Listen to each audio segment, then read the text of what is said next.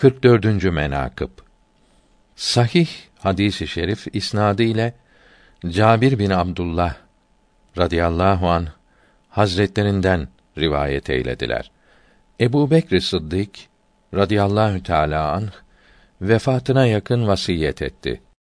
Ben vefat ettikten sonra beni şu beyt-i şerifin kapısına götürün. Resul Ekrem Hazretlerinin kabri şerifleri oradadır.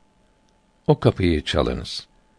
Eğer o kapı size açılırsa beni oraya defnediniz. Cabir radıyallahu teala an dedi ki: Biz onu alıp gittik. O kapıyı çaldık. Dedik ki: İşte Ebu Bekr. İster ki sizin yanınıza defnolunsun. O kapı açıldı. Biz o kapıyı kimin açtığını duymadık. İçeri giriniz. Onu defnediniz. Sesini duyduk.